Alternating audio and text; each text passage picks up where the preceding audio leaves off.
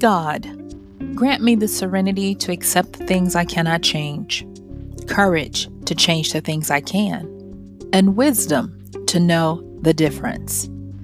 That was me reading aloud with my classmates of the Serenity Prayer in my class on how to work with addictive behaviors in the foundation of the 12 step program. Hey, this is Michelle Spiva, and I want to welcome you to today's podcast of Wisdom Smack. Mwah. So, join me on the flip as I take a look at limitations and capabilities. I'll see you there.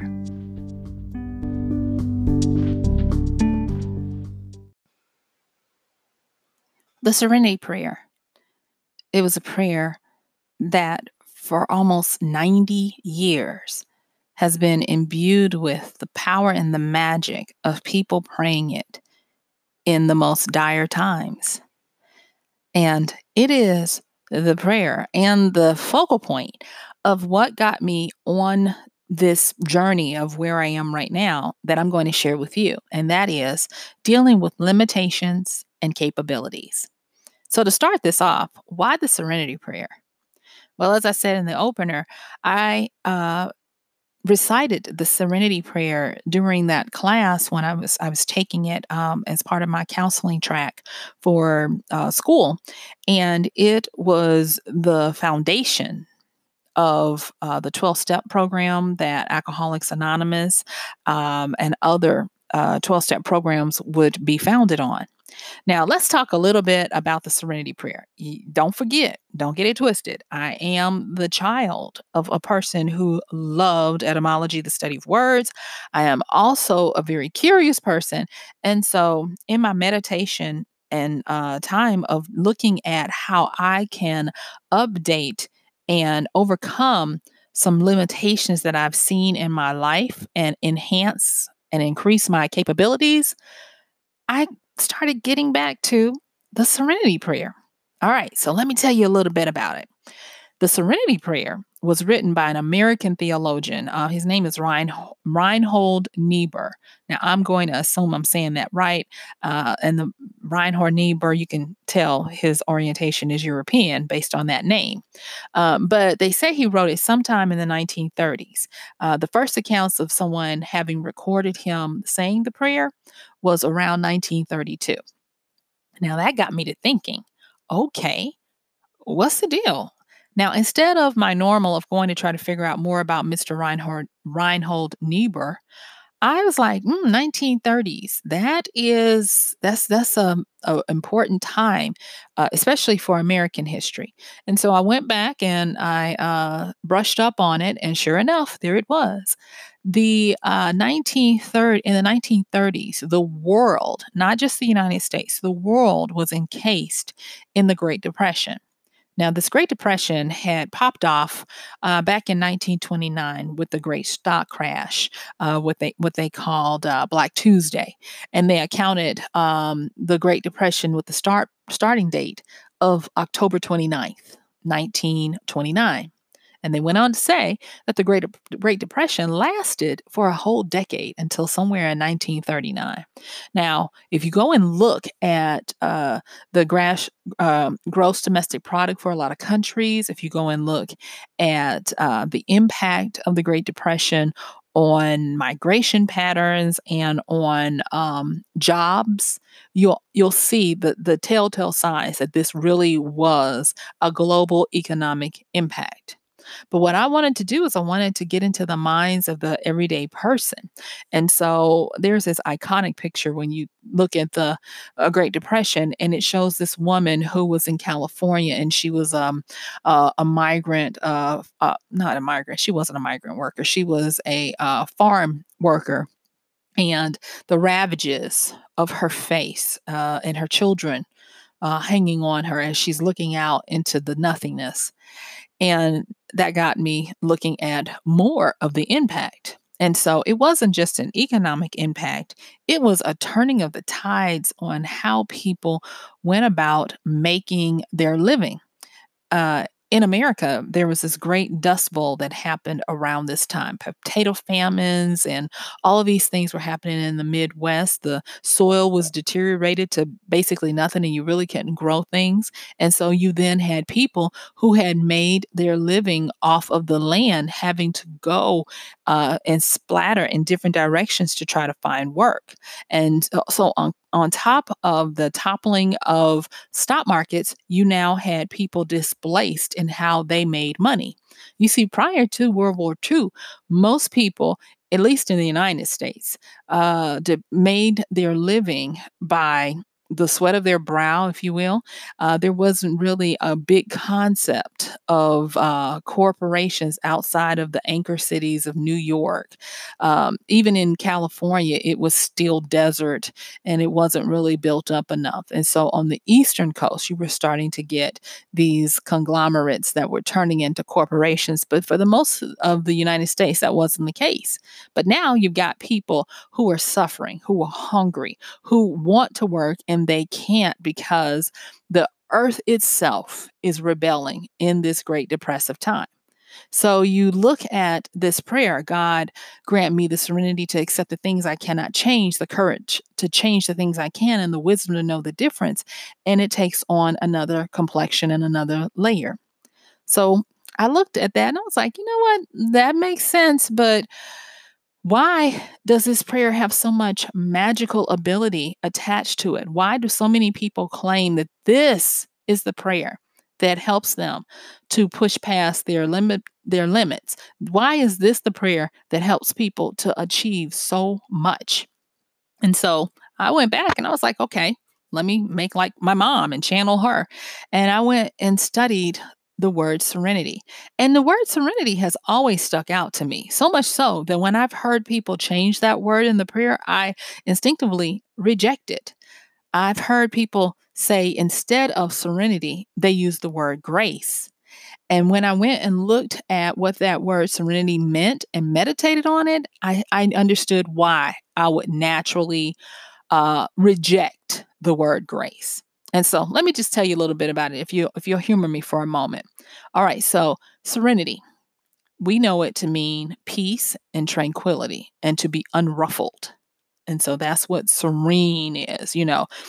And we think of it as uh, an internal state that helps us to not react to our environment, right? Yeah, right. That's what I thought. But when I went back and looked at the root word for it, serenus from the Latin that originated sometime around the four, 1495 to five, uh, 1505. So, somewhere around the changing of the 15th century going into the 16th century, a whole new world exploded for me. You see, the 15th century is the beginning of the Renaissance period. It is the end of the the late Dark Ages and um, the Middle Ages and it is moving into an age of discovery and exploration for, for people. Wars are being fought. You've got the Byzantine Empire uh, being toppled by the Ottoman Empire. You've got um, the Aztecs and the Incas in the Americas reaching their their their zenith uh, there's just so much activity happening in our world. Tra- new trade routes are being established because of this fight with uh, Constantine and the Ottomans, um, Silk Road, all of these different things that are going on. And so, for this word to come about in that time, it was like ding, ding, ding, lights going off for me. And so, do you know what that word means? the primary of that word means of the sky. Yeah, of the sky. And then it can mean weather. I was like, whoa. So, serenus, the Latin root of serenity, means of the sky and weather. And I looked at that and I was like, whoa, that's deep, especially for it coming out of this time where there is discovery. Now, the 1495 to 1505 time, uh, there was more speed and discovery and exploration of what it meant to be a human uh, on, uh, you know, on this earth than any other time in history for the global world. And at that time, they didn't have ways to be in the skies. And so for them to use a word that meant of the sky and of weather, and then attach it to where you can have a calm um, tranquility or be unruffled it was amazing. And so I, I continue to do some more research on how the word evolved into what we know it as today. And I found that of the sky and weather went on to mean for, for people to be clear and unclouded. Yeah, serenity was a clarity. Serenity was to mean that you could see things the way you need to. Now, there was another thing. Um, in one of my grad programs, I took a class and it was called, uh, well, not the class, but a book. Now, I'm not going to put the uh, reference to this book. It was it's very hard to read, and it was the bane of my existence. But when I had time to finally get into it, it's very powerful. But it's called Metaphors We Live By by George Lakoff and Mark Johnson, and their linguist. I love linguists. I do have a favorite linguist uh, that I'll be mentioning in some others. And, you know, I just love him because he makes things so easy. But these linguists, they were saying some great stuff, but they just make it so hard to say but the way they deal with how we use our words and how uh, words evolve they talk about direction and they have greatly influenced me. And so that's the next thing I thought about. Now, you guys, I'm just helping you go through this process of how I came up, you know, to talk about the limitations and capabilities from the Serenity Prayer. So thank you for going on this. Um, this journey with me as I talk you through this story of how I'm I'm becoming a little more enlightened on this. And I hope that it is of help to you. So, back to this Serenus. Uh, looking at it from an ontological standpoint of um, its evolution from the 15th century to where we are now, um, and the meaning of the sky for people who had no airplanes, no way to even fly a kite, as best we know. Um, that was really something. And so that this word ontologically or directionally was above, meaning that you could go into the sky and you could be so powerful that the weather would not even affect you. Because remember, it became it came to be known as to be clear and unclouded. And then, so when you have this word putting you in the skies, that's putting you in the heavens. And at this time, the heavens represented the God realm or where power is. And so to put you in the heavens meant that you now took on godlike powers because you could see or look down on creation where things are smaller. And now you have what? More control. So if you have more control, that means that naturally you will now have the calmness because you are clearly able to see things from your perch on high. And thus, that rem- allows you to remain unruffled. And so, serenity, that state of being, became the ability to look high, uh, to sit high and look low. And so then when you go back and you look at the serenity prayer that's written by this American theologian in the early 1930s, and he chooses the word serenity, that first line beca- takes on an entirely new life, at least for me. Let me let me read it back to you so you can see what I'm saying. This prayer says God, and it doesn't matter if you're if you're into God or not. Just just bear with me. It says God, or you could say higher self or universe, whatever you want to. But on this this point, I want to keep this word serenity in here, not grace, serenity. God, grant me the serenity to accept the things I cannot change. So, what it is saying is higher being, best self, unseen forces, or whatever, grant me the serenity, AKA, grant me the positioning, the power, the control to sit high, look low, and be able to accept the things I cannot change. When you're able to see things clearly, the the wise would say that to be able to see clearly is to also be challenged with regret for lost opportunity. And so, looking at this first line of being granted the ability to be in the sky, to be able to wield power and command, to be so far removed that the things below do not bother you and you remain unruffled, that was very powerful. But it but that part about to accept the things I cannot change is what really sold this for me. And so in this prayer, it's doing so much.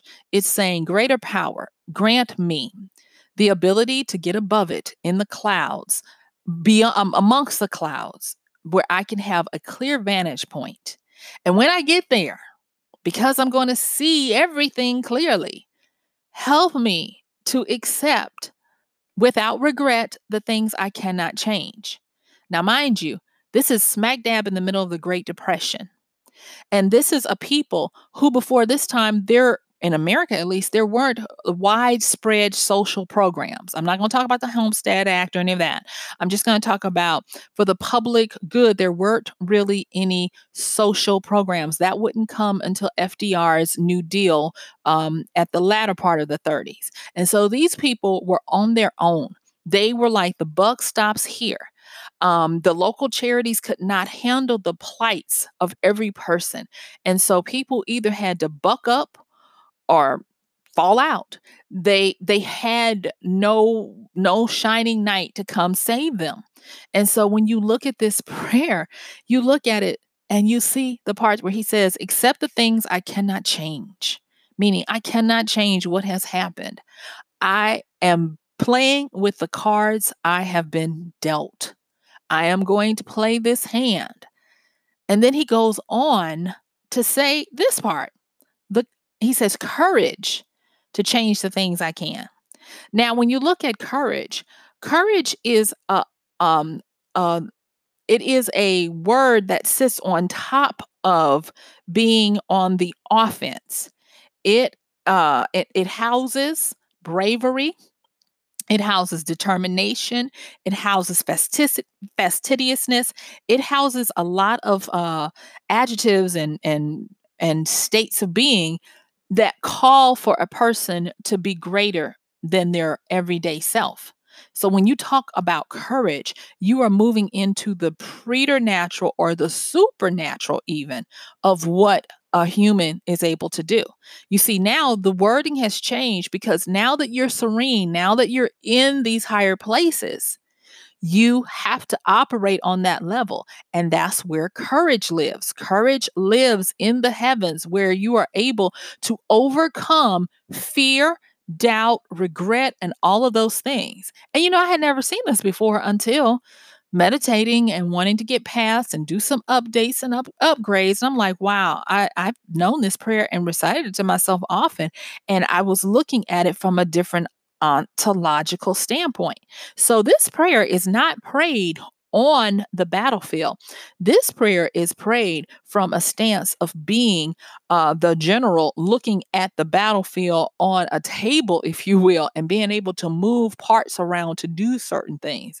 This is where you are the overseer, you are overstanding something instead of on the ground understanding it or, or trying to fight through it on uh, boots on the ground because you're in the skies. And so then the next part and the wisdom to know the difference is so powerful because talking about wisdom in the heavens means that you are talking about an ageless understanding, overstanding, if you will, an ageless ability to be able to using your clarity and using your power to override your human limitations here we go your human limitations you are now tapping into the in the um internal external um immort- immortal wisdom of all to know the difference. You see here as i'm looking at this and now sitting above it looking at it like i said before when you're looking down on something with clarity and how the how the wisdom goes is that when you see things clearly you see everything you see the good the bad and the lost opportunity And so the wisdom to know the difference led me to this understanding. And that was that the only thing you can't change is your past. Now, of course, you could come up with something say, Michelle, oh, you can change past if you're if you're a historian and you're a revisionist. You can, yeah, I know, I know. And I mean, you could come with so many different others. But for at this particular time, I want to say that with the serenity prayer and dealing with limitations and capabilities, the only thing that I don't need to worry myself about is trying to change the past. You can't. Leave it be. I have today. I really don't even have tomorrow. I have today. I have now that I can do something. Now, the thing uh, that I also wanted to bring out about limitations and capabilities when it when it comes to the Serenity Prayer is that looking at this, I had the this little saying that you know is is popular right now. Don't argue for your limitations it came up in such a new way because to not argue for your limitations helps you to understand your limitations are your past. They don't need your help. So stop expending your energy to keep on uh, regurgitating your past. Just just move on from it. Forgive yourself. When they talk to people who have had miraculous healings, whether it be cancer or um, um, people who have even talked about having blindnesses and, and being able to see now, a lot of them go back to the fact where they say, I forgave myself. And in your limitations, in those things you cannot change, hides the unforgiveness of not letting go of the past, of not letting go of things that you cannot change. Now, like I said before, this is where I am, and I'm I'm just sharing it with you, my people, my tribe, my family who listen to me and and and and get down with me on these stories. This is my wisdom smack that limitations as it stands with this have to do with understanding you can't change the past, but you can change your present and the courage to change the things I can. I had to remember these people listening to these prayers at this time were caught up in a global phenomenon that all around them was lack, poverty, and suffering. And yet, and still, they prayed a prayer to be courageous to change this. They prayed this prayer to be courageous to change this, not knowing what tomorrow held, but in this particular moment, at this particular time, they would have courage to change it and they would have the wisdom to know the difference. Now, the last part of that, the wisdom to know the difference, I used to always think, why didn't they just ask for the wisdom on how to solve it? Why was it the wisdom to know the difference? And it didn't come and come to me until I started realizing that you don't really need to focus on the answer as long as you understand that you should not continue to be imprisoned by your limitations. Now, there is this quote uh, from um, an, um, he's not a, uh, just an author, he's actually a historian, a philosopher, and a futurist. And he's an Israeli um, futurist by the name of Yuval Noah Harari. And um, if you don't have his books, Sapiens and uh, Homo Deus, and um, his his next book right now is 21 Lessons for the 21st Century. I encourage you to get them. I'll drop I'll drop the link. If nothing else, read read Sapiens. If you haven't read Sapiens, read that one. Okay, so anyway, in his book, uh, 21 Lessons for the 21st Century, he says that um, humans are endlessly creative, which I believe. He also says that sometimes we solve problems by changing the question rather than answering it. And when, like I said before, when I was meditating about this last little part, the wisdom to know the difference, if you have a problem that is tied up in and the only path is to try to revise your history, remake yourself, that's not going to work. So we're so creative that we're able to to even change the question. We're able to solve for a different question. So if you are limited by something that has locked you in, you know, maybe it's a disability or or whatever it can eh, or eh, you know, a bad decision or something like that. Maybe your creativity lies in the wisdom to know the difference so that you can change the question to solve the better answer, the to, excuse me, to solve the better problem that gets you the best answer to get you going forward. So, let me talk a little bit more about limitations and capabilities now that I have been meditating on the serenity prayer and, and how it's starting to unfold in different layers of my sovereignty as a person. And that is to even understand what a limitation is or even a capability. A limitation is the final or furthest boundary point. It's also it can be an action where it restrains and restricts you based on established law or custom or even your own personal belief. A limitation can bind you up, whereas a capability, the capability is where you have the potential, you have the power and the ability to do something. It means that you can be efficient, competent, but it also means that you can be open to influence or effect now, on the downside of a capability, you can also be susceptible to, or predisposed to, or inclined to something. And so, with this prayer, when I go back and look and say and see the last part of the wisdom to know the difference, that's where it started to click. I not only had to be concerned with not getting stuck on limitations or even arguing for them, they don't need my help. I must now be aware of my capabilities because that's where the wisdom lies to know the difference between what is limiting me and what I'm truly capable of.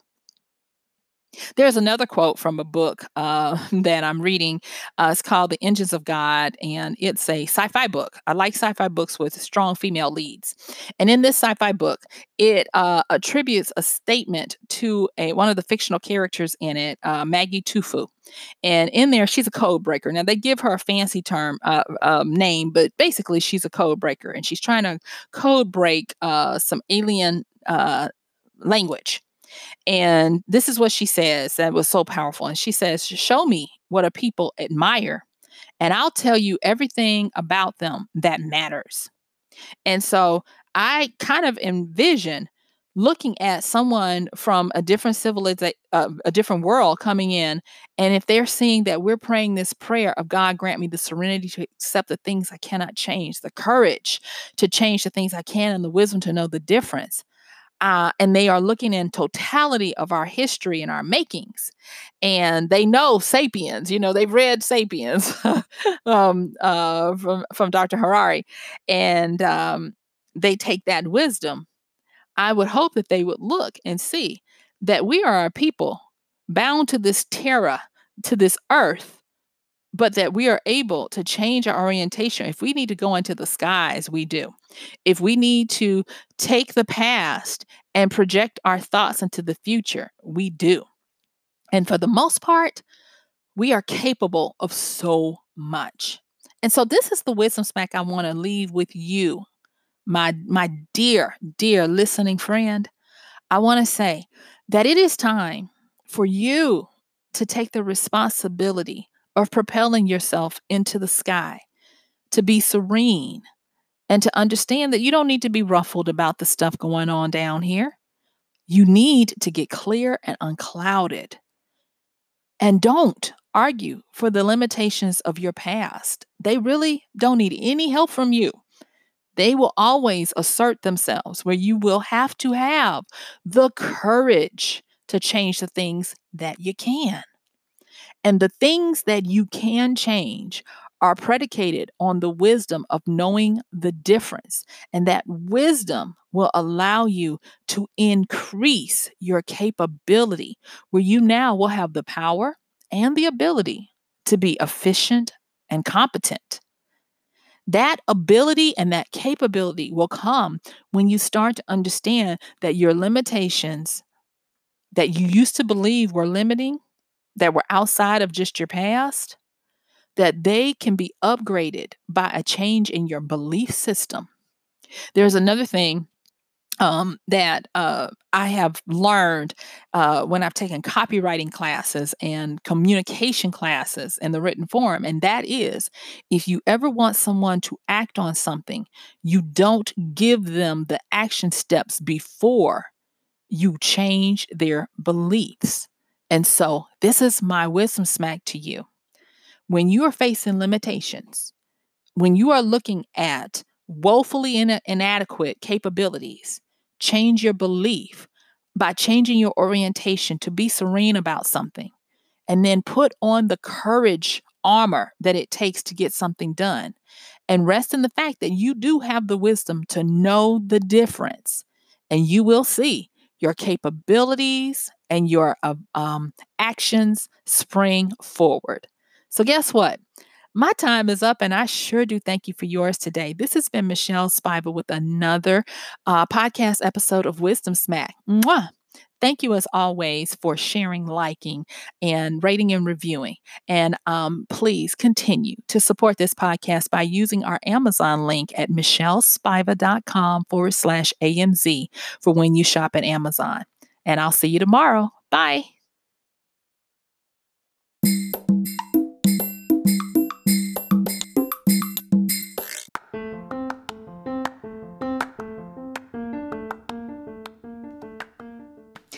And that's going to do it for today's podcast of Wisdom Smack with Michelle Spiva. If you like this podcast, please help us get the word out. Like, comment, subscribe, and even share.